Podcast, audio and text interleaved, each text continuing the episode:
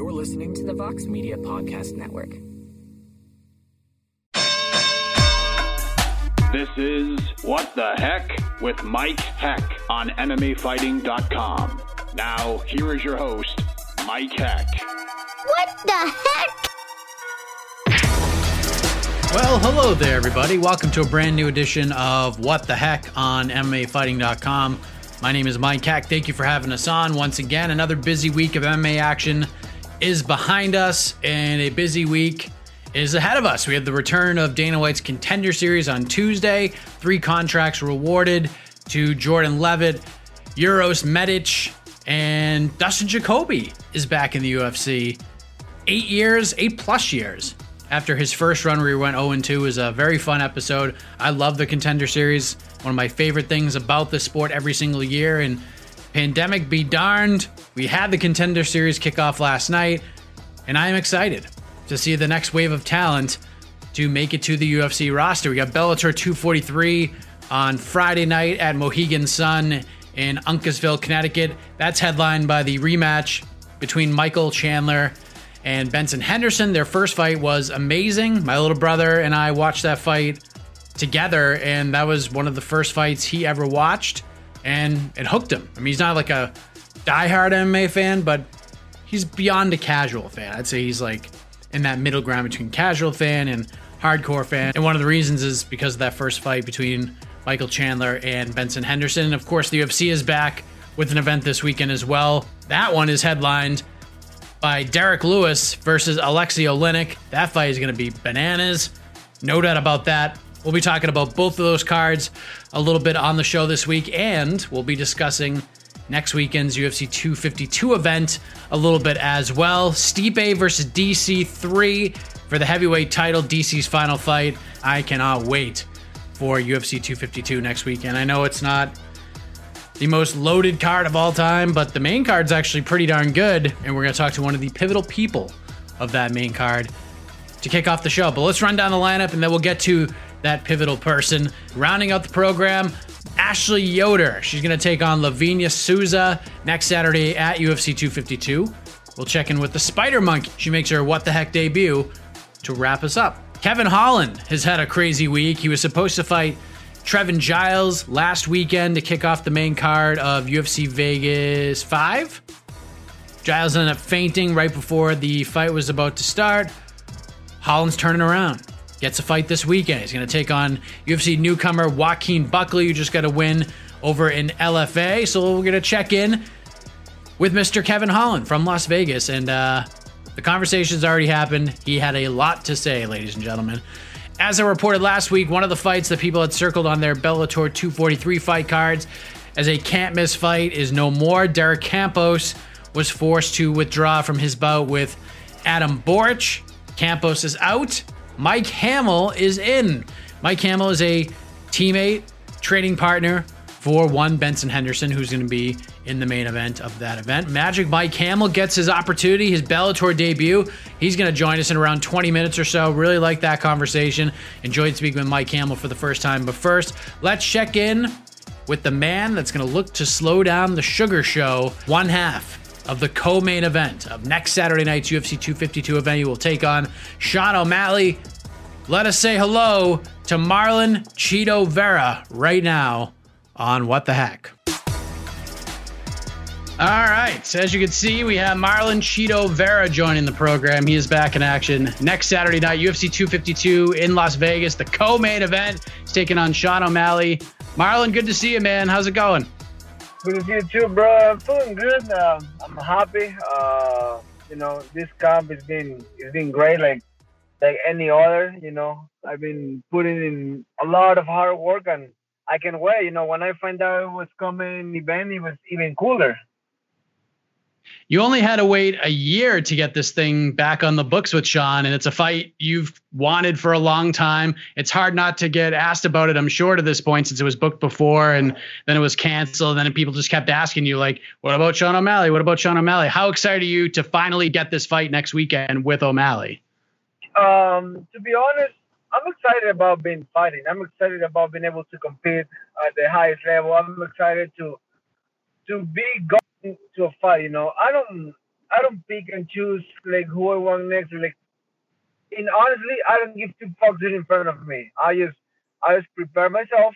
I like the competition, and you know, I we everybody says I'm gonna win. Everybody says I'm gonna knock Joe. So let's find out. Let's see what happens. And I'm I, I'm I'm excited. I'm ready. How did you like the fact that he called you out this time? He asked for you this whole time. Well, well, you know, I feel this is just how I feel. You know, I could be right or wrong, but he haven't fought nobody. He's coming off couple walk wins, which I I, I say this not to start uh, a shit talk, but it's it's real. You know, like like you know, like the last couple guys he fought, you know, they haven't do anything. You know, he beat a guy that is, you know, it's past his prime multiple years ago. He's been not fighting really, and then he's been he's coming in with one win against a newcomer, and that was like it took him a lot of damage to win this fight. So you know, if you make the math, he's he needs to fight somebody like me to stay relevant. And guess what? I'm not even in the ranking, so that shows there's just a little bit that you know, if I'm in the rankings, I'm like, I won't call out somebody that is not in the rankings just to prove myself. I'm like, I'm I'm, I'm looking forward. I'm gonna find somebody ahead of me, but everybody's different. So at the end of the day, they offer me the fight. I'm like, why not? Fuck it. The guy have a number next to his name is is, is good for me at, at, any time. So the the first offer was Jimmy Rivera, and then they I, I those were two fights that I would like. So why not? We last saw you fight on one of those Jacksonville cards in May. You took on Song Yadong in a featherweight fight, and you were on the wrong side of unanimous decision in a fight that pretty much anybody that I've ever spoken with scored for you. Did it take you a little while to get past the frustration of that decision, considering pretty much everybody thought you won that fight? Honestly, I I was I'm not gonna lie, I was pretty upset. I I say fuck you to most likely everybody that night because I was upset. I was I was in my right to express my feelings, but honestly, dude, there's nothing you can do about it. Like once something like that happened, there's nothing you can do about it. Like you know, so I was like, if I stay sitting down crying and bitching about it, like I wouldn't go nowhere after that. Like you know, you will stay sitting on shit for nothing. And honestly, that's not what I do. I was like, you know, it is what it is fuck it. I know I won the fight. I know I saw improvements. I know I I I broke the guy. So I'm like, you know, it was it, it was a good thing, you know. It was a good thing because sometimes these type of things make you rethink, make you be better, make you do things better. So I'm I'm in a I'm in a pretty good spot right now. So I'm I'm happy I let it go and I'm going from there outside of the money aspect, which is obviously very important, do you like from a mental place, do you feel like you're heading into this fight on a six fight winning streak mentally, or that you're trying to bounce back from a loss mentally? I'm not bouncing for nothing. I'm I'm winning, you know. And then of course, when you say the mental, I think that's the most important thing. Uh, you gotta be sharp in your mind because how many guys, body wise, talent wise, that are like fucking unbelievable, and then you know when this shit isn't ready, you're gonna have a, a, long night when you face the right guy. So this is the most important for me. Be ready, be sharp. Mentally, you know, you gotta be willing to die in order to achieve your stuff, your dreams, everything. This fight with O'Malley, because you and I, we've spoken a couple of times in the past, and a part of you from a past conversation still wanted this fight really badly. And then like the next time I talked to you, like once it got canceled again, that other part of you was just sort of over it. You're like, whatever, if it happens, it happens. Is this just like another fight for you at this point? Is that how you're approaching it? This is just a just a fight?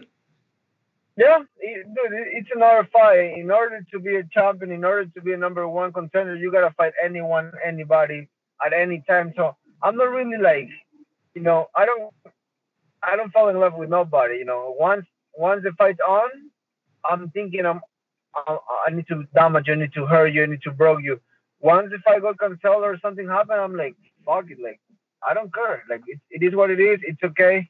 Uh, and it's okay to to don't fight that person. So I'm not, I'm not chasing nobody at no time.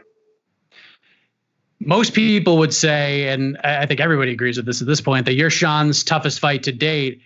But yet you're sort of flying under the radar. Do you feel like you're you're flying under the radar? That everyone's talking about the O'Malley, the Sugar Show, and you get to just slide right on in there and, and not have that kind of pressure on you. Honestly, dude, with pressure, without pressure, talking about me, don't talking about me. Again, I don't I don't give a fuck. Like I don't chase those things. I don't chase people talking about me. How you get that is just going in there and fucking people out. That's what the UFC wants. That's what they know what they know what wants. They don't they don't care about nobody cares about nothing. It's like nobody cares about feelings. People cares about winners.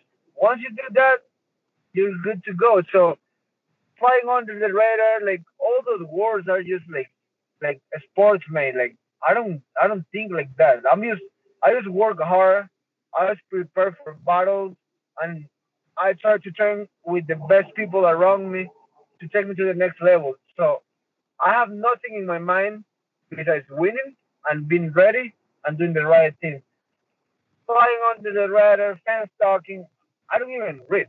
Like when it comes to that, like I don't have time for that. I got three kids, I have a wife, so I'm like, I'm having fun, you know. I'm having fun, and that's what it's all about. You gotta find a way to be happy in life. If you're thinking about people don't talking about you or people don't say you're gonna win, you know, weak bastard, you know. Good spirits all the time. You are. That is absolutely true. Sean Sean's gone the distance in the UFC before. He's won both of those fights, but you're the kind of guy, Marlon, that as as long as the fight, the longer the fight goes, the better you get. Getting into those deep waters, that's where you tend to shine. We saw it in the Song Yadong fight. We've seen it a bunch of times from you.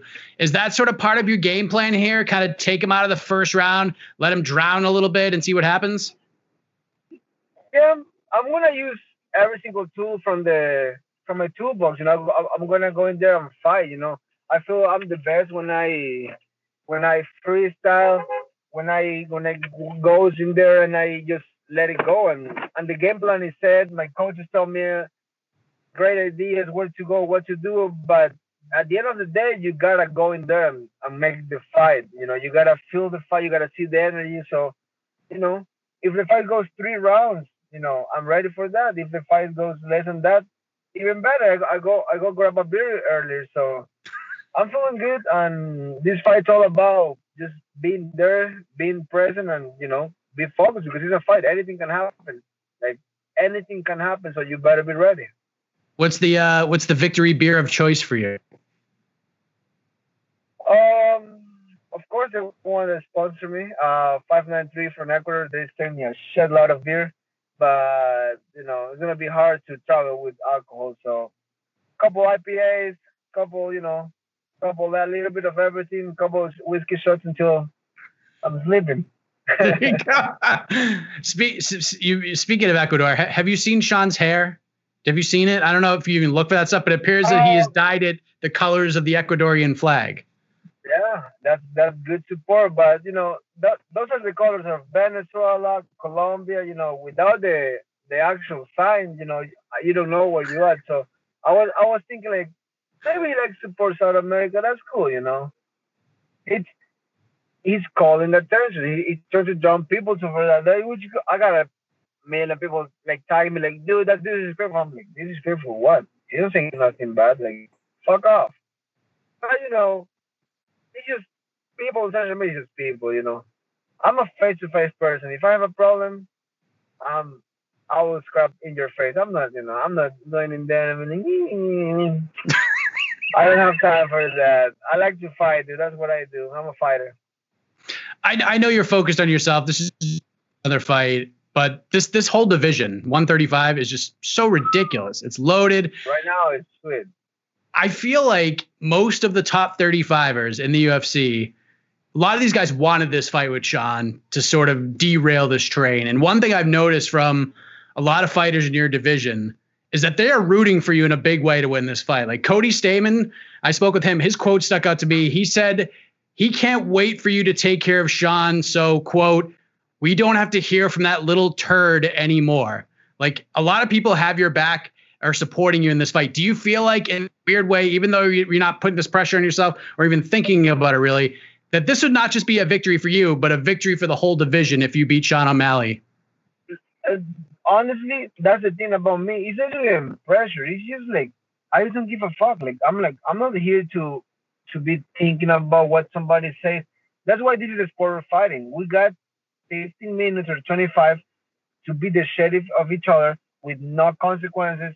You know, there's a couple of rules in there, but you know, a lot of people is just you know, the more they pay attention to what somebody says, the more that somebody wins. I'm like, every time these cooks online are, are insulting us or whatever, and, and, and we answer, that's on us. That's our fault. You know, why you answer that? Every time you answer to somebody, you make them happy. But then you got you got guys in the top five.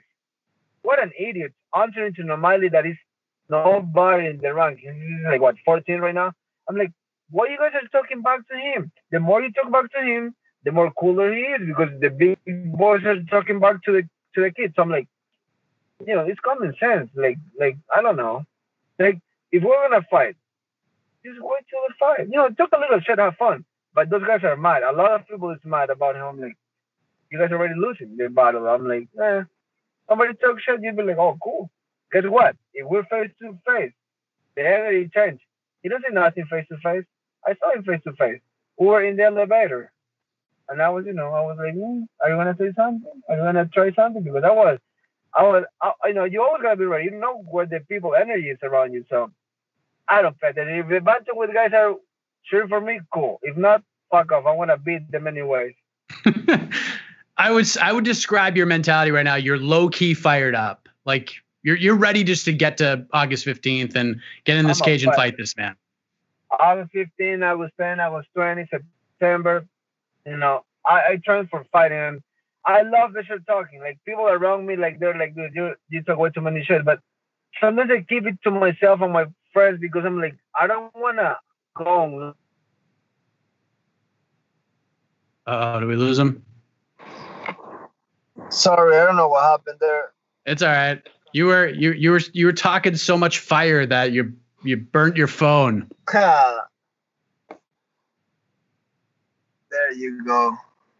There he is. Um, well, but going back to that, like, I just, you know, I like this shit talking, but sometimes I'm, I'm, I'm like, the things I can say, they, they have more repercussion on, on, on, on the little kids, on my own kids. So I'm like, I can get pretty gross, but I, you know, I don't, I don't want the kids to see that. I want because you know, if I'm teaching my kids to don't be like that, why doing it? Unless you're just being funny, like Chael Sonnen, and there's there's guys with a name.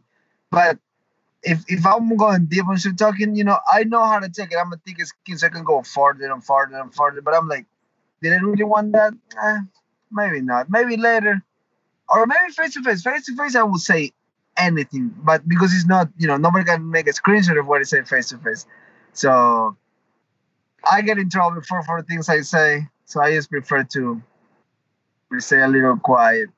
Find what. when was the last time you got in trouble for for saying something that you Oh. probably shouldn't have said? I call this kid was calling me out. I call him a a F word. Not not not. So I Oh yes. like, oh, this is I'm like whatever. Like it's just a fucking word to me. Like it don't represent anything. But you know, I get in trouble before. I got like UFC PR like, hey, you can say that. I'm like, I'm sorry, I won't say it again. Okay. you don't want to, you don't want to get the wife mad either. I understand. Uh, yeah. you, you don't want to have that that thing on, on, on your shoulder chipping chipping you out. Do you even have a prediction for this fight? Like you're not going to say Sean's going to beat you, but do you do you Oh, see this oh. going any other way here? I'm gonna fuck him up. You know, everybody have to be positive about it. You know, both corners are, are thinking going to win. Nobody's going in there thinking to lose. So let's see what happened. I was 15. I'm ready to go. It's the only thing I know. Yes, you look ready to go. What do you make of this division right now? With uh, we got a new champion, Petr Yan. Aljamain Sterling looks to be the clear number one contender. Yet Dana White is hesitant to say those words into a live microphone. I mean, you have to agree he's the next guy, right? Or is it Moraes? Like, what do you think? No, Uh, it's not Moraes. The way the way he he broke Leiling fights is is not the next guy. Against Cejudo, he was he, he was winning until he doesn't. You know that sounds kind of silly, but he was killing the guy, and then you know the energy went away, and he just broke. Then the fight with Aldo, in my opinion, he lost the fight. That's why Aldo fought for the title. Even if they shouldn't doing that, it is what it is. Aldo won the fight in paper, to me.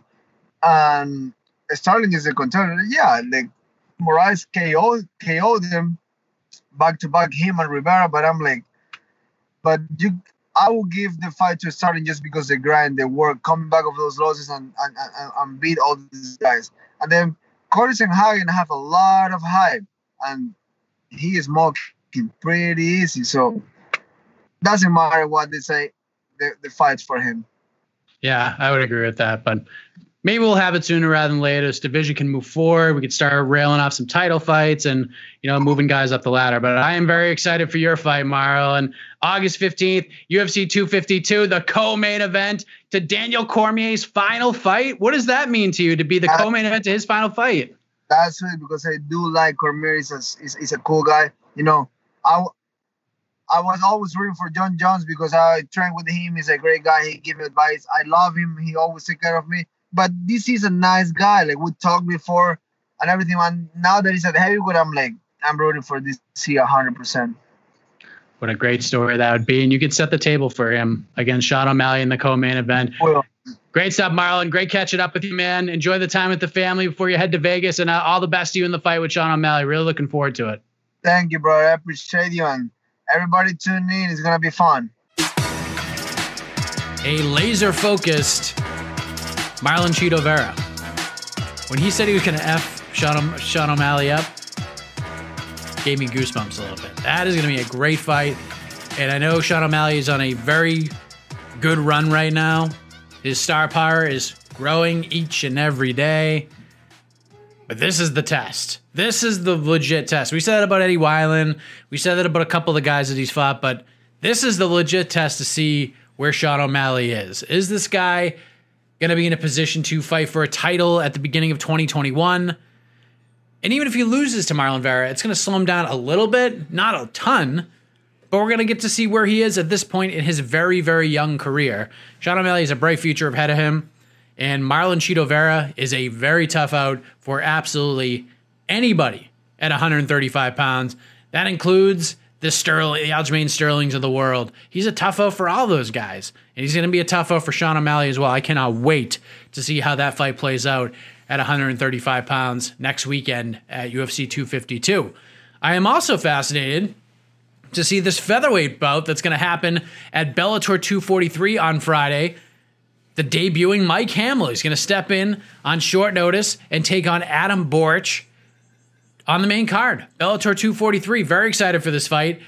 Mike Hamel doesn't have the greatest record that you may ever see. If you're going to compare the records, Borics has a better record, but Hamel believes he's got the style to get it done and hand Adam Borics a second loss in a row. So let's check in with Magic Mike Hamel. He joins us from Uncasville, Connecticut and Mohegan Sun Arena. Let's talk to him right now on What the Heck. All right, we have Mike Hamel joining the program. He has a big opportunity this Friday night in his Bellator debut. He's going to take on Adam Borics at Bellator 243. Magic Mike, how are you, sir? I'm not too bad, man. How about yourself? I'm doing well, man. You are looking primo right now. You get the mullet going, the mustache going. You you you look like a million bucks right now. Thank you, thank you. The only thing I'm missing is my pit vipers. I'm just built for speed. so this is very exciting news for you. You're coming off a unanimous decision win in February, and now this big chance presents itself against a, a high quality 45er. How did it all happen? Tell me about the call and, and how you reacted to it. Yeah, so uh, I've actually been helping uh, my big brother Benson get ready for his fight with Chandler on the same card. So I've been doing all the rounds, all the wrestling workouts. Pretty much was in camp you know, because anybody who knows how hard Benson works knows that if you're going to be giving him rounds, you better be in good shape yourself. So I was pretty much in camp, and my manager called my coach. I believe it was last Tuesday, maybe it was, it was either Tuesday or Wednesday, and called him and was like, "Yo, can my Mike take uh, this fight with uh, Borics at 45?" And so we started kind of talking and ended up agreeing on a catch weight, and I just I just ran with it. You know, I've been getting ready for a position like this to pop up. So when opportunity called, I had to answer it. You've been competing for a little over five years. At least that's what the the sheets say from your Yeah. amateur debut to where we're at now. And you know, since Yeah. this is the first time you and I have spoken, and selfishly, I just love these Genesis stories. How did this crazy MMA road begin for you ahead of this big fight on Friday night? Yeah, so I mean, I was pretty much born into wrestling, right? Like the first pair of shoes I ever got was a little mini pair of wrestling shoes from my dad's high school team, and so it's like I had wrestling on both sides of my family. Did that my whole life. I did it at the Division One level. I competed Division Two. Was an All American there, you know. And so when I got done, pretty much once my senior year started wrapping up, you know, you start thinking I've got I've got a teaching degree I could go fall back on, and I was like, ah, I could either go do that, which I know I'm not gonna like, or maybe let's try and see if I want to get punched in the face. So I called up my college coach, and I was like, hey, I don't really know anything about MMA gyms or where I should go. Do you got any contacts? And he's like, oh, I got a. I used to coach the wrestling practices over at the MMA lab every once in a while. He's like, me and John Crouch are good friends. He's like, let me call him, make sure you can get on the team. So I called him. I showed up. It was like a Wednesday sparring day. It was my first day there. Didn't have shin pads, didn't have gloves, didn't have a mouth guard. So I borrowed shins, borrowed uh, boxing gloves, chewed on a piece of cardboard, and got the shit kicked out of me. like endlessly. and I kept getting mad. I kept double egging people, and they're like, hey, it's stand up day, you know. But after that, I was like, I haven't got my ass beat like that ever, I don't think. Not even my first day in a college wrestling room. And something about that I fell in love with. So stuck around, haven't missed a day since. Imagine if you went to like a different gym and they just weeded you in slowly. You wouldn't really have that experience. Maybe it would have taken a little longer to experience that. Yeah, and you know, it wouldn't make me the man I am today. You know, like I, I almost kind of envy the guys who get on the team now because we don't spar super hard like that anymore. You know, if, if it's our rounds in the cage, we do what we got to do, but it's it's a different team than it was when I first got on it. But you know, it made me the man I am now in the fight room. So You've competed in some pretty big promotions along the way LFA, Combate Americas. I'm curious if, if people who are seeing you for the first time are sort of, they want to search YouTube for that sort of standout fight, the one you've been a part of that. I don't know if defines you is is the term I'm looking for, but kind of Yeah. tells the story of who you are as a fighter. What fight would you tell people to go watch? Yeah, I don't know if it's on YouTube. I actually don't think it is. But if you could watch my last LFA fight, the one that I got disqualified in, I think that perfectly shows. I got three 10 8 rounds that fight. I absolutely beat the piss out of that Brazilian. So, you know, I think if you go and watch that, I didn't get hit on my feet. He was a karate world champ. He's a brown belt in jiu-jitsu, mounted him multiple times, hit him probably 500 unanswered times. Don't know how the fight wasn't stopped. Hit him one one little shot in the back of the head when he curled up in half guard and he wouldn't get up. And he wouldn't get up not because he was hurt. He wouldn't get up because he was a pussy and he didn't want to be in there with me anymore. So I think if you watch that fight, that defines me. How frustrating was that night for you? It's the best you've probably you've looked at. You said it Yeah. sort of defines you as a fighter, and then to have it Yeah. end the way it ended. How frustrating was that for you? Uh, it was frustrating, you know, but I kind of pride myself on how I handle situations like that. I've had five major surgeries, and I've had to come back from every single one of those a better fighter than I was before. I had a loss like that, and I came back and beat a tough vet uh, my very next fight, you know, who had 16 pro fights. You know, so yeah, it sucks and it's frustrating. And I don't think that guy should be a fighter anymore because he gives a bad name to the sport. But besides that, it's it's just another day. You know, I'm I'm still here. I'm still where I belong. I'm still in the big leagues where I should be. Going through what you've gone through to this point, between the surgeries, that that DQ, and all of those things, do you feel like, in a way, going through all of that, the stars are finally starting to align for you to to start going on this run and show people consistently who you are as a as a competitor? Yeah, no, absolutely. I mean, we've been we've known it in the gym, you know, at the MMA lab. All my all my brothers and sisters over there have known it for a long time how good I am and where I belong, and it's just time for the world to catch up. How is everything going over at the lab these days? Because I've talked to a lot of fighters that that are still there. I know there were some kind of ups and downs that happened. Some people left, and now you're kind of in a position where whoever wants to be there is is there and doing their thing. How is the vibe there right now heading into this fight? It's good, man. And you know what? It's always been good. Those those people that left, they thought the grass was greener on the other side, and I think if you want to look at their wins and losses since leaving, they you can see that it probably wasn't. No hurt feelings towards those people, but you know the lab's always been good. It's it's a family. John Crouch and Benson have created a team chemistry that I don't think can be matched anywhere else. I've gone and just worked out uh, here and there, you know, if I'm on trips at other gyms, and I don't think anything's anything compares to the lab. We are truly a family. If if somebody helps me out in my camp, I'm back in the next week helping them get ready for theirs. You know, it's it's a brother sisterhood.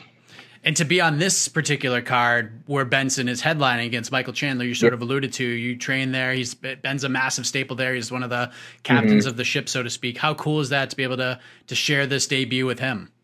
Oh man, it's awesome. Words can't describe it. Like, oh, I don't know. I've been watching that guy go through his own journey as I've come up with mine, and to be able to be on a card with him when who knows, it's gonna be you know probably one of his last ish fights.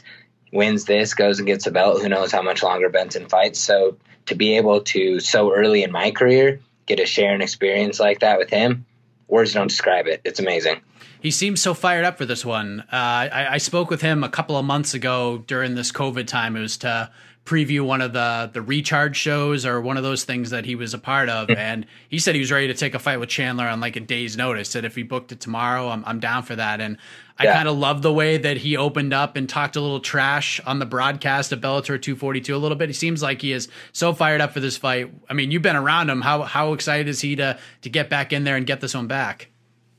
Oh, he's he's more than ready. Ben's Ben's one of those those oddballs though that he's always ready. Right, the guy could go be on a cruise for two weeks, eating whatever food he wants to do, you know, getting fat, happy, enjoying his life, coming in the gym next day and break every single person there. The the guy is one of a kind, and I, Chandler's got his hands full, man. I don't I don't see it going any other way than Ben getting his hand raised. You get Adam Borics, who just lost his first fight to Darrion Caldwell back in January. And before that, he's run off a bunch of highlight reel finishes against guys like Aaron Pico, Pat Curran, and others. How do you like this particular matchup for your first Bellator fight? I love it. I think I'm I think I'm his worst nightmare in the cage, and he just doesn't realize that yet. I'm gonna so? be in gonna be in his face. I'm not gonna give him range. You know, if he wants to start jumping around, I move my feet. I'm just as athletic, if not more athletic. But I'm I'm different, right? Pico Pico is a phenomenal wrestler and has amazing accolades, but he's a freestyle wrestler, right?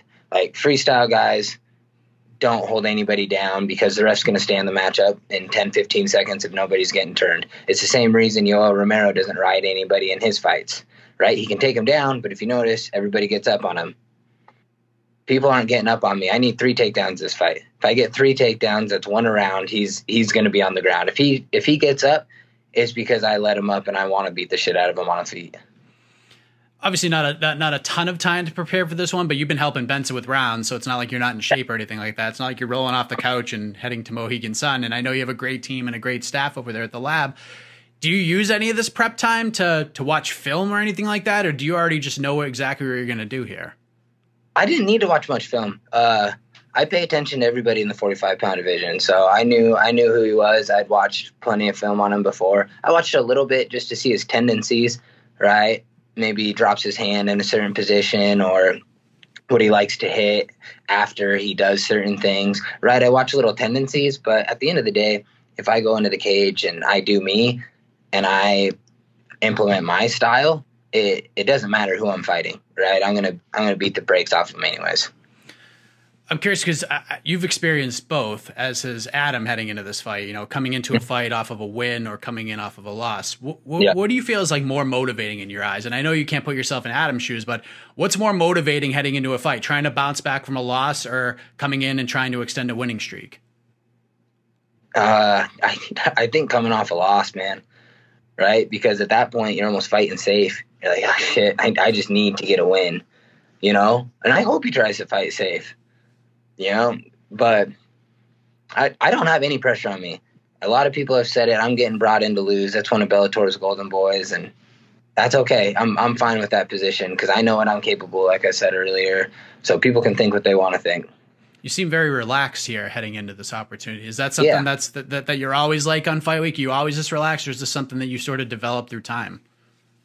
Uh, I've just competed for so many years at the highest level with wrestling. You know, like uh, me being anxious right now isn't going to do anything. Uh, we're going to get in a fist fight. I signed the contract. You know, nothing, nothing's going to change that from here to now. So I don't know. I've just always kind of been relaxed, and it doesn't matter if it's a big show or if it's in somebody's backyard. You know, it's a fight's a fight. I'll be nervous when the time comes, but for now, no. I'm in, I'm enjoying every step of the way. Is this a like a one-off type thing with Bellator? Is this a, sort of an opportunity or the first of many here? Uh, so I got a I got a two fight, but after I after I beat Borics, uh, we'll we'll negotiate and probably get a more multi deal after this. Where does a win over a guy like that put you? And you know, what does that do for you in your career? In your opinion, I mean, you're 27. I believe you're about to turn 28 next week. What would this Yeah. nice nice birthday present to yourself do for your future in the sport? You think? Uh, hopefully hopefully help my uh, me and my wife's financial stability, huh? She's she's been supporting my bum ass for a little bit while I've been chasing my dream, so it's about time to give back. How long you been married? Uh, I've been married a little bit over a year. I got married last last year in March. That's so hard to find in this game, man. Trying to find somebody who understands the life and the mindset of a fighter. It's not every day that you you find that. What has that meant to you in your development and where you're at right now? No, it's been awesome. Uh, I don't think there's many fighters that can say that their significant other has been with them since their amateur days. Like, she literally drove me to amateur fights, drove me to my pro debut. You know, she watched me go through hip surgery. She watched me go through little knickknacks, go through losses, go through concussions. Like, she's been my rock. She's been everything. And I think a lot of people kind of get the whole having a girl by your side can be a distraction, right? I had a coach in college who thought that having a girlfriend was the worst thing in the world for you.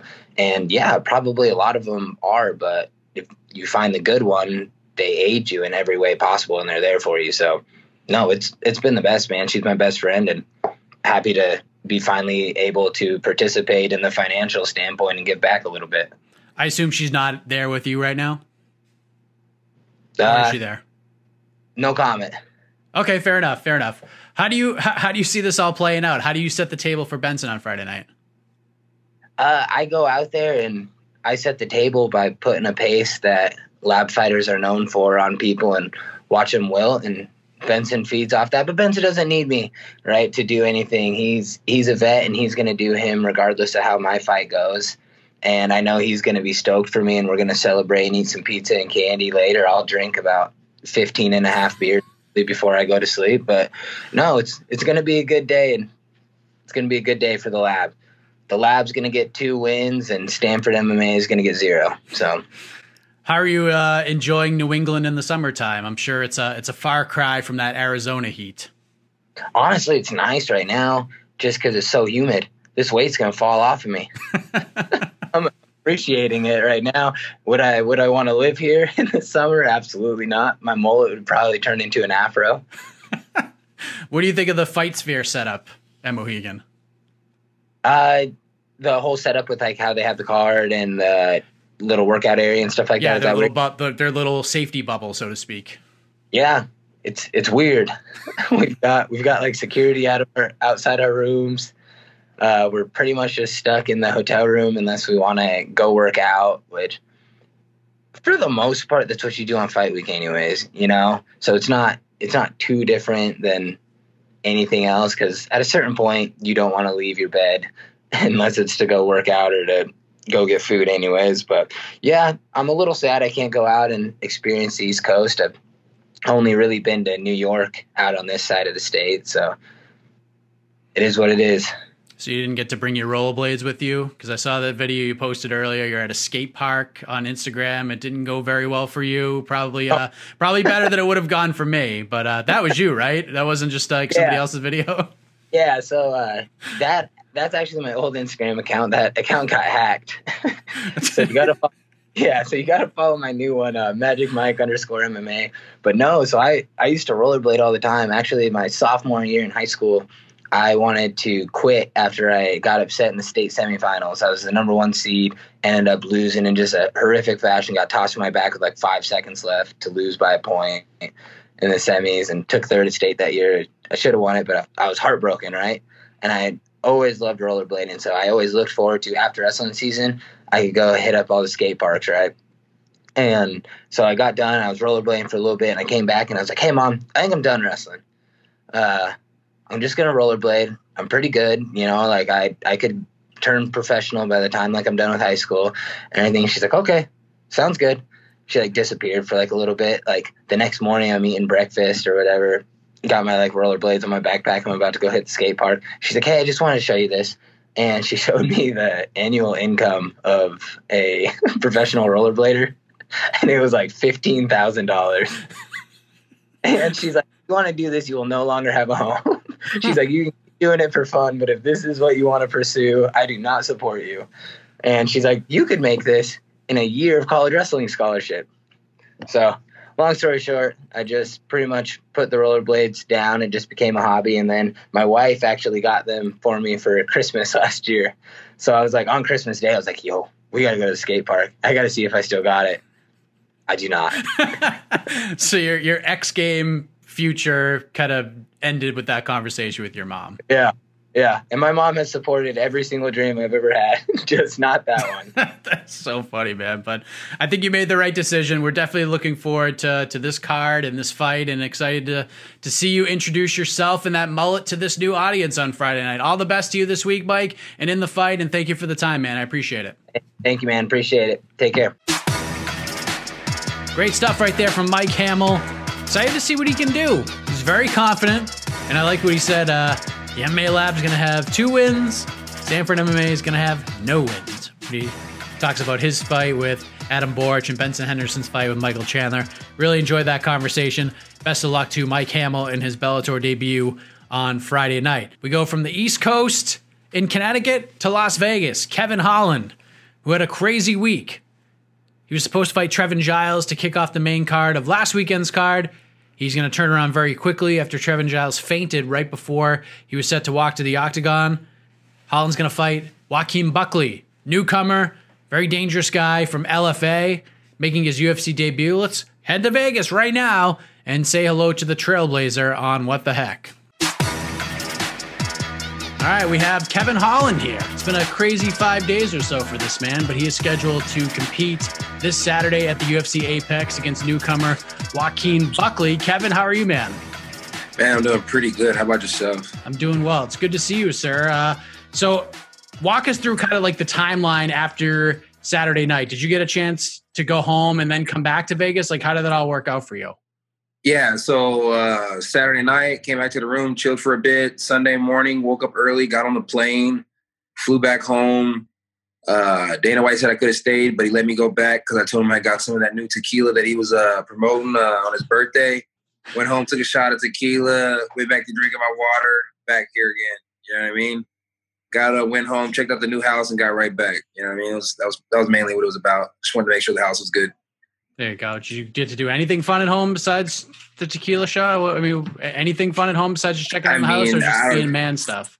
I oh. mean, you know, some real man stuff. You know what I mean? Can't be gone for a whole week and not come home and do some man stuff. So you know what I mean? Like had some fun. Stuff. I got home, and had a little fun. I'm right back on the road. Well, there you go. As most people know by now, you were scheduled to face fellow Texan Trevin Giles last Saturday, and Trevin unfortunately fainted right before the fight. You found out like the rest of us did on the broadcast, and you've had fights canceled for different reasons in the past. But in 2020, you've had a fight canceled because of a global pandemic, and another due to your opponent fainting right before you were supposed to make the walk to the octagon.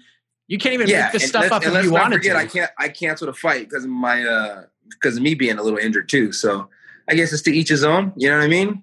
Goes full circle. Right. I mean, you can't even make this stuff up. This is this No. is like storyline stuff. Good stuff. oh, all right. From, from from what I was told, and Dana White sort of confirmed it on Saturday night as well. They tried to get that fight between you and Ed Herman put together. His fight got canceled with Gerald Meerschaert and scratched right before that event even happened because of the COVID test.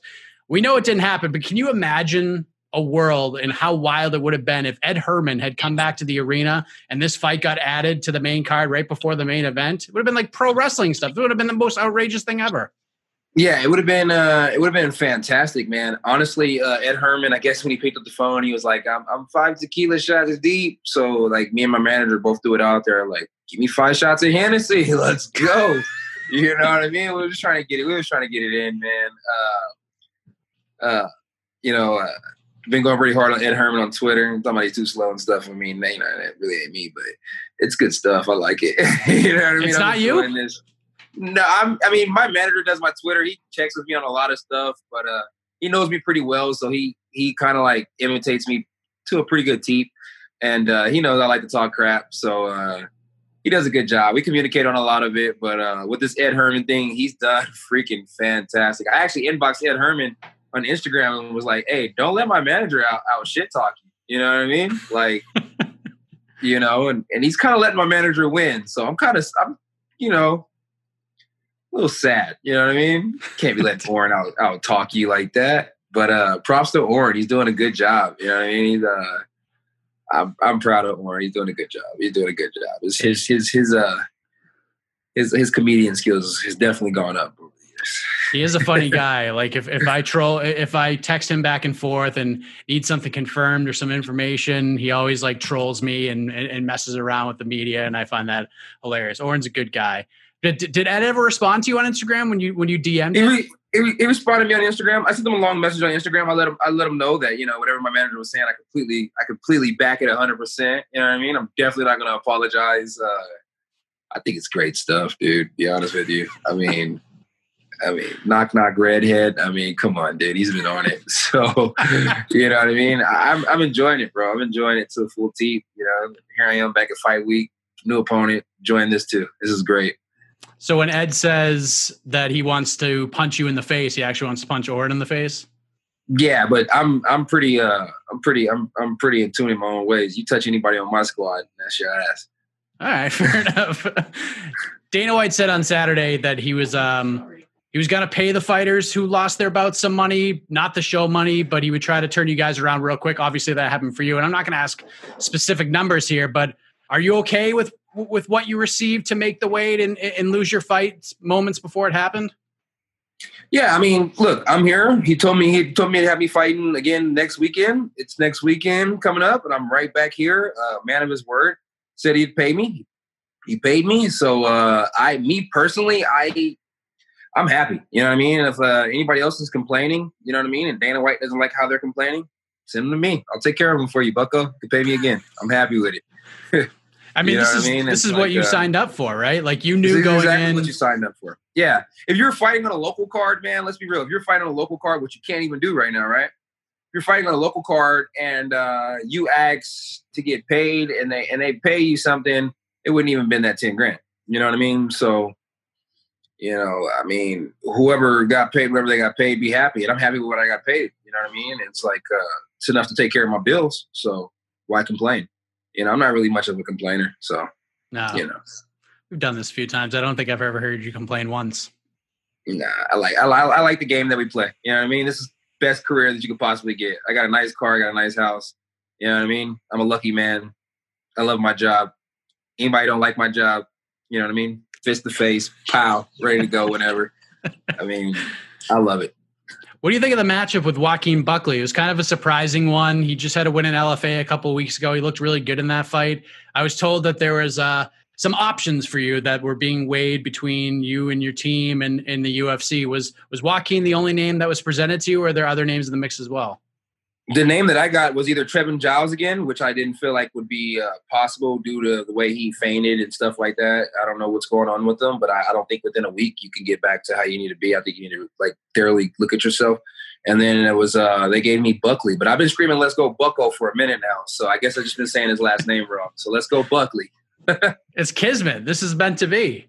It's meant to be, baby. It's meant to be. So I've been asking for this. So maybe you guys get another forty second finish because uh, that's what I've been asking for, right?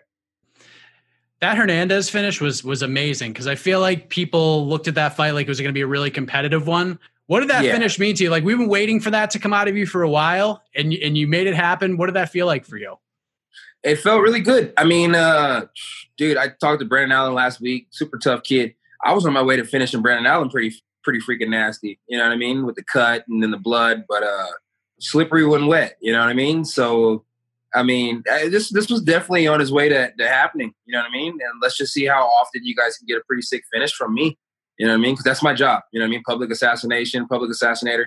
And it's like before I got in the UFC, I had a pretty high uh, finish rate.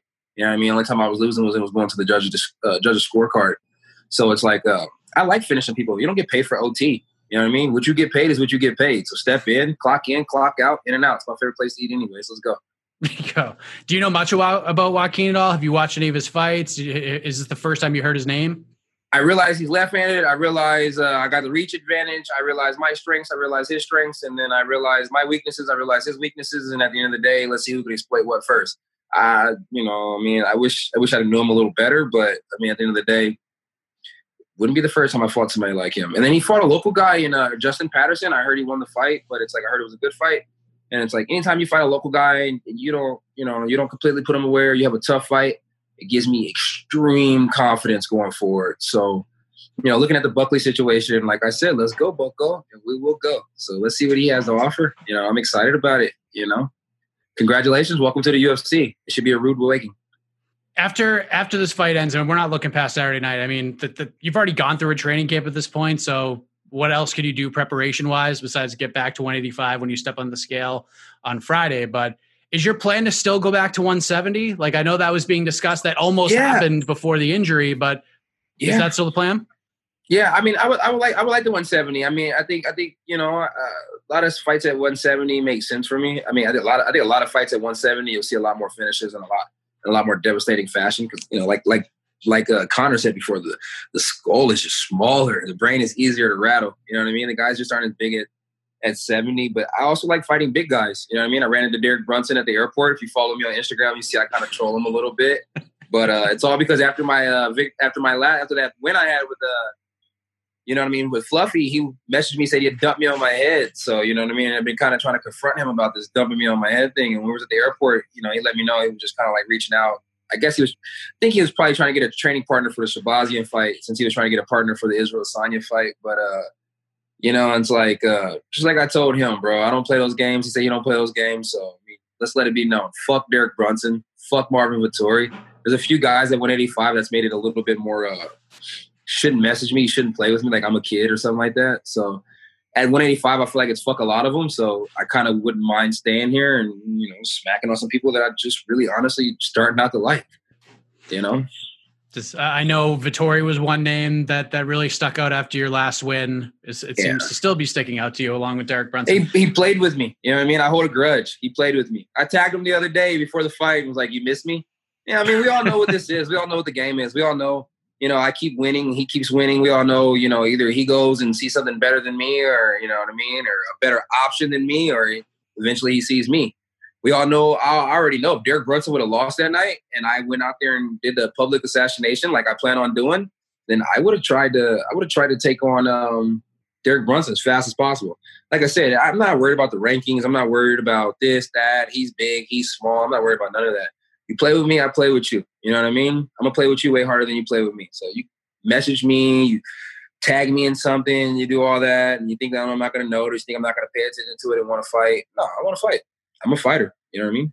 Entertainer, but definitely a fighter. I like and not and not a short memory. I see. Not a short one at all. I know. And Mike Perry. Mike Perry. Mike Perry thinks I didn't see the little. uh What What will he do? What What'll happen if he gets hit by me? Nothing. I get hit by you, Mike Perry. Nothing. Freaking 170. You're talking about he's gonna hurt me. Boy, I ate punches from Thiago Santos. I'll poop on Mike Perry. when did Mike Perry say something to you? I didn't even. He, see if you if you if you look at the the thing that that uh, UFC put up about uh, last fight, he didn't get hit, and uh, they did a little post on the comment. Mike Perry commented on there and was like, "What happens if he gets hit by me? Nothing. What happens if you can't hit me? What happens if I hit you? You will rattle, you will shake, and you will go to sleep." I don't like Mike Perry. Thought he was cool at first, then he starts socking on old people and in a beautiful state of Texas. And now I'm like, all right, well, let me smack on him, get a smack man, smack man. Yeah, that's me. I know the Mickey Gall fight was one that you had kind of hoped that you would get for your 170 pound debut, and he got paired up with Mike Perry. What did you think of that fight? I thought, you know what I mean. I thought it was a good fight. I thought, uh, I think a lot of people like just like think Mickey Gall sucks or something. I don't think he sucks. I think he's good. I think he's just been in a tough situation the whole time he's been in the UFC. Uh, I like the Mickey Gall fight because he's a legit black belt. You know what I mean? He has a good submissions. And then, like I said before, I was helping Sage Northcutt get ready for that fight, and then he beat Sage Northcutt. So in a way, it was kind of like he was beating on me. So it's like, you know, you know, props to Mickey Gall, but you know, Mickey Mouse don't want it because he's still close. You know what I mean? So it is what it is. You know, Mickey Gall don't want to fight. You know what I mean? The fight was offered to him. He said no. I'm not going to bully somebody who doesn't want to fight. You know, Mickey Gall doesn't want to fight. You know, then you know, good luck to him. Hope he finds a bum that he can fight on because that's usually all he wants is bums. Kevin Holland, absolutely on fire, as you could see. I have done a lot of interviews in my career. I would say, I don't know, a couple thousand at this point. Talked to fighters from the regional scene, amateurs, professionals, world champions, some of the greatest fighters to ever step in a cage or an octagon. But that is the first time ever that a fighter has said to me that he would poop on a fighter. he would poop on Mike Perry. I just didn't even know how to react to all that. So, all the best to Kevin Hollands. He gets ready to take on Joaquin Buckley on Saturday night at the UFC Apex in Las Vegas. UFC 252 coming up next weekend. We already spoke to one half of the co-main event. Let's check in with one half of a women's strawweight bout that is going to take place on that card. The returning Ashley Yoder. She's going to be taking on Livinha Souza. Let's check with the Spider Monkey right now on What the Heck.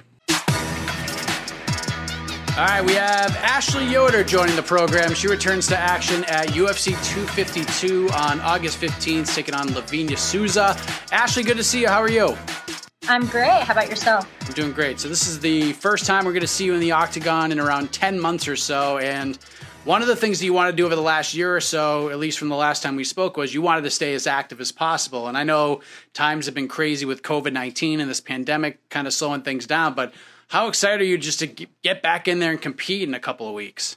I'm really excited. It's crazy to think that um, we're the only sport back, so I'm very grateful. Um, and yeah, I always want to be active. It, things like this happen. It just gives you extra time to um, really just get better at the end of the day, you know. So um, that's really what I've taken out of it. So I'm excited. When people say that fighting and MMA is a game of inches. I think you might be like the definition of that based on your UFC run. Like you fight Randa Marcos in your last fight, another razor close decision that didn't go your way.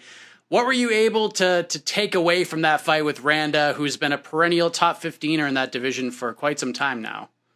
You know, at the end of the day, it's just uh, I I'm trying to get comfortable like being okay with everything. So uh, by saying that, you know, coming into MMA as MMA as an entity, not as any other martial arts individually, um, I've really had to kind of pick everything up at once. So it's just every time you go against these awesome competitors, it just shows me that I'm right up there with them. You know, I, I just got some tweaks, I got to fix some things and really just kind of let myself go and let myself be me. And I think that's what's going to get me the win this time. You know, I really, I truly believe that I'm, I'm growing every time, whether it's a loss, whether it's a win. Every day I show up, there'll be something I'll be like, oh, like that hand position. Okay, okay. So like things will click, you know. Um, so I'm very grateful that uh, I am able to compete with these girls, even you know bad decisions, good decisions. Um, I'm ready to put on a performance, and I think that's what uh, gives me the win in my sales every time because I, I just like to get better and show that I'm I'm worthy to be in the UFC. So, do you feel like you won that fight? No, I think uh, on the ground I did great. It was my best. I feel like I brought out some stuff that I hadn't brought out since I've been in the UFC. Maybe maybe in Justine's fight, but you know, just getting better at wrestling um, was a, a, huge thing for that camp. Uh, my stand up, of course, once you start focusing on one, the other one lacks a little bit. Uh, but you know, it's all starting to come together, and you know, I just think that this Ashley is going to be a really, really different Ashley than you've seen. So I'm really excited to show my growth as a fighter outside of the result itself, did you enjoy your trip to Singapore? I know that was something you were really looking forward to. I did. You know, I was really excited. I got to take my dad with me, so he got to see, you know, all the cool stuff. Um, unfortunately, I got really sick uh, whether it was food poisoning, traveling, or whatever. But you know, at the end of the day, it was an experience, and uh, I'm grateful for it. How close to the fight did you get sick? Uh, pretty. I mean, I was I, I was pretty sick. Um, uh, what day it was? I mean, it wasn't the day of the fight, but my stomach was pretty jacked up from whether it was the food or the travel. I'm not sure, but I handled it like a G, and we uh, we made it through. So we just kind of pretend it wasn't there and just pushed through anyway. So it was the first time for me, so I, I was a new experience. You mentioned it, but you know the positive thing that comes out of taking this amount of time off is you get the chance to grow and evolve and hone your craft and get better. So, how has this last ten months been for you in that aspect? What specifically do you have you worked on, or is it just kind of the whole getting caboodle here? Yeah, I can't. I think that's uh, the biggest thing with me is I won't just settle for one thing of getting better. Of course, you know, one of the things that opened my eyes too is uh, Randa being a last minute opponent change uh, a couple weeks out. That can happen at any time. So that's another thing that you know, just growing. Um, still having to pick up every little piece in each individual uh, martial art that is in MMA that I train is something that like um, you know, maybe certain things that I trained for that whole camp, they didn't really show in that fight. And now that they're going to progress and they're going to show in this fight, it's just adding on, adding on. And, you know, I'm, I've learned a lot and hopefully it shows in this fight. Um, but you never know. But I think pushing forward no matter what, um, I, I'm becoming more intelligent as a fighter. I'm feeling more like a vet it's probably in a weird way almost a blessing that you had that short notice replacement, especially now because we saw what happened last weekend. We had three opponent switches within a 24 hour span, and then two fights got scratched on Saturday. So, like you said, anything can happen, and this can happen to you again on, in, uh, on August 15th and, you know, and beyond. It's not so on wood, but yes, I'm always ready. I think this is the first I'm going to really just focusing on being the best Ashley. So. I saw that you had signed a new four fight deal with the UFC back in June. That had to have been very exciting news for you. Congratulations on that. I assume you were very happy with this deal and, and this news. Yeah, I really am. I think I, I think I've, proven my worth, uh, although the record doesn't really reflect that. But you know, at the end of the day, I'm still growing, I'm still learning, and I'm still having fun doing it. So um, as long as I can come out and put a performance on, hopefully I'll stay employed. Was the Markos fight the last one on your contract, or would this fight have been the last one? Uh, I got superseded. It would have been this one would have been my last fight, but they uh, re- superseded that contract. Got a new one, so. Well, that's going to be a nice little confidence boost, right? Record aside, you have been in exciting fights, and it's not like you've been blown out of the water in any of these fights. So, like you said, it's, it's almost like they're investing in you. You know, once you put it together, boom, here we go. Now that sounds like pressure, my friend. No, no, yeah, yeah, yeah. I just I feel like they they see my potential as well. And I mean, if you know anyone that knows me knows that I don't have a background. You know, my martial arts experience is very limited.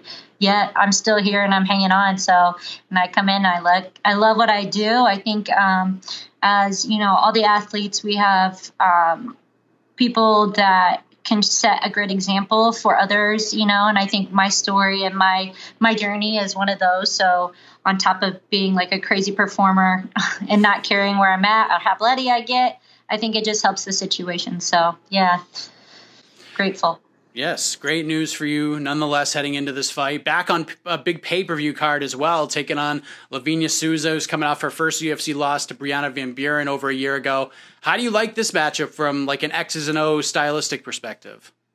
You know, man, I, I really, I don't, I'm the, probably the most boring interviewer on that side of it. I, I go in and I don't really mind who I step a, a, car, part of. The only thing I ask of my opponent is that they want to fight, and I know that uh, Livinha is going to do that. So I'm excited about this fight. Where do you see your advantages lying in this one? Like she's got a lot of finishes. Most of them are on the mat, but you know you you're a freewheeler. You just like to see wherever the I fight goes. I got a lot of finishes too. You do UFC, yeah. So it could be anywhere. I think we could go to the ground. We could stand up. I think it's going to be a lot of fun. So um, I don't like to uh, project what I think is going to happen because anything can happen. Um, as long as we get in that cage and they shut the door, I think it's a win for both of us at this point. So, um, yeah, I'm just excited to uh, perform. Are you excited for the empty arena experience and being able to hear everything that happens around you, the strikes, each breath, all that stuff. Is that something you're looking forward Bro, to being I a was part on of? the Ultimate Fighter. You don't get much more quiet than Khalil Rountree and uh, yeah. uh, This is gonna be uh, quieter than that, though. You Cory have a- Hendricks. Yeah, they were the first fight, and they were teammates. So it, do- you will not get quieter than TUF's first fight on TUF 23. It was pins and needles. I heard every. No, I'm not worried. I'm actually more experienced in that than most people. So yeah, I'm good. Yeah, I know the TUF experiences. You've been a part of that, and I know because most of the time, except for maybe that fight and maybe a handful of others throughout the show, it, there's a bunch of teammates screaming and yelling, yeah, yeah, yeah, and shouting out instructions. This is not like that. You'll be able to hear like what the commentators say and everything.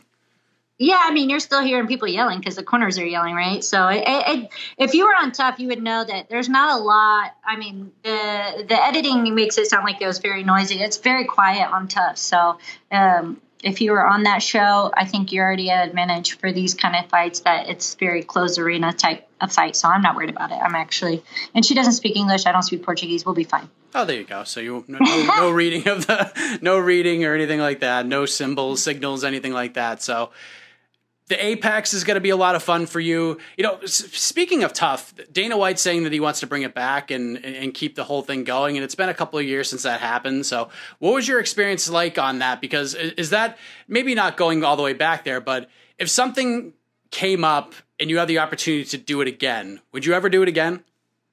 Um, at this stage of my life, uh, you never know. But uh, yeah, it was a great experience for me. I thought it was. I made some of my best friends from that show. Um, you really kind of find who you are as a fighter yourself. Um, you know, understanding the see, hearing a fight without any kind of like the. I will always remember the Cory Hendricks Khalil Rountree first fight because it was so.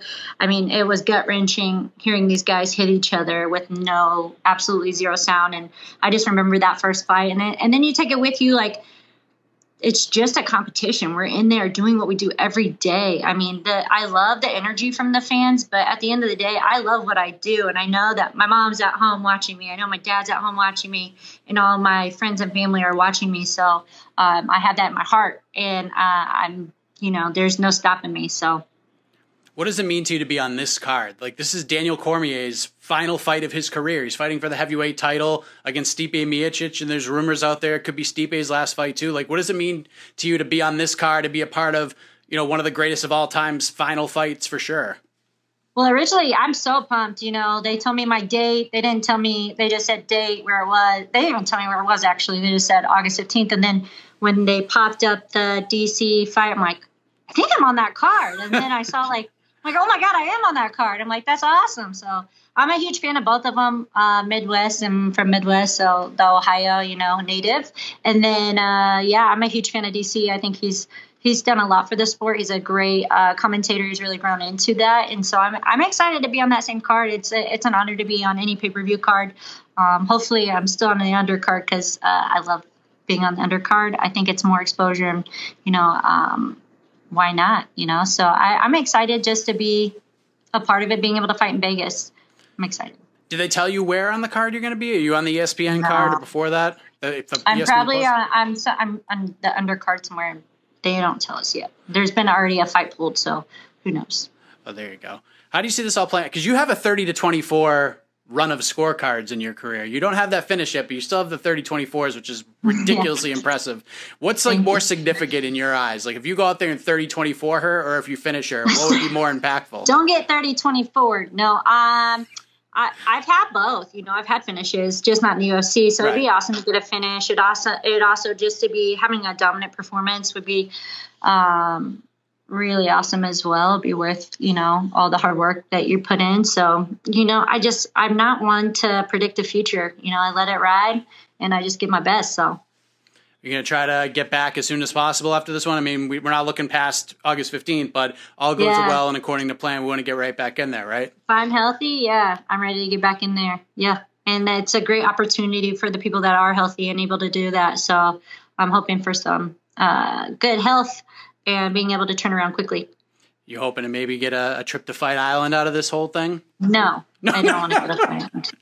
No, no, no. I, I fought in Singapore. I did my time overseas. All right, so you don't want to do that again?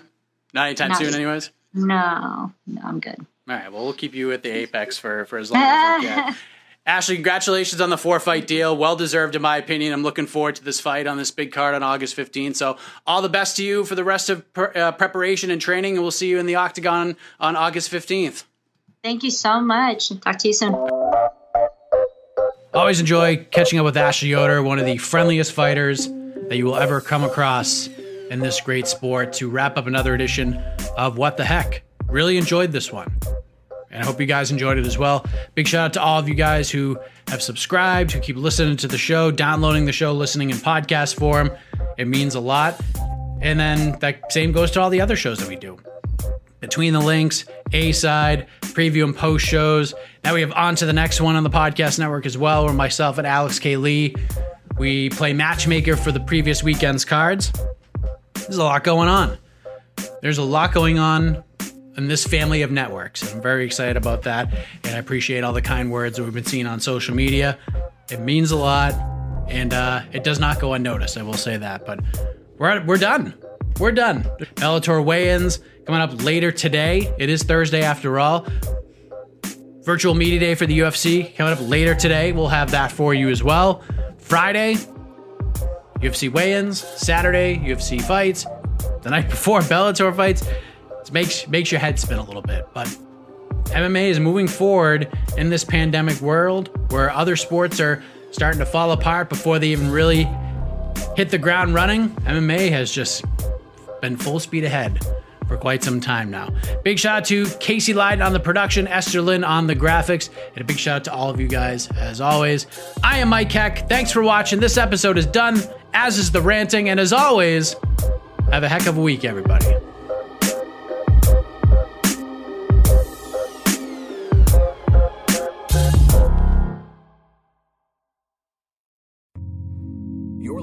The Vox Media Podcast Network.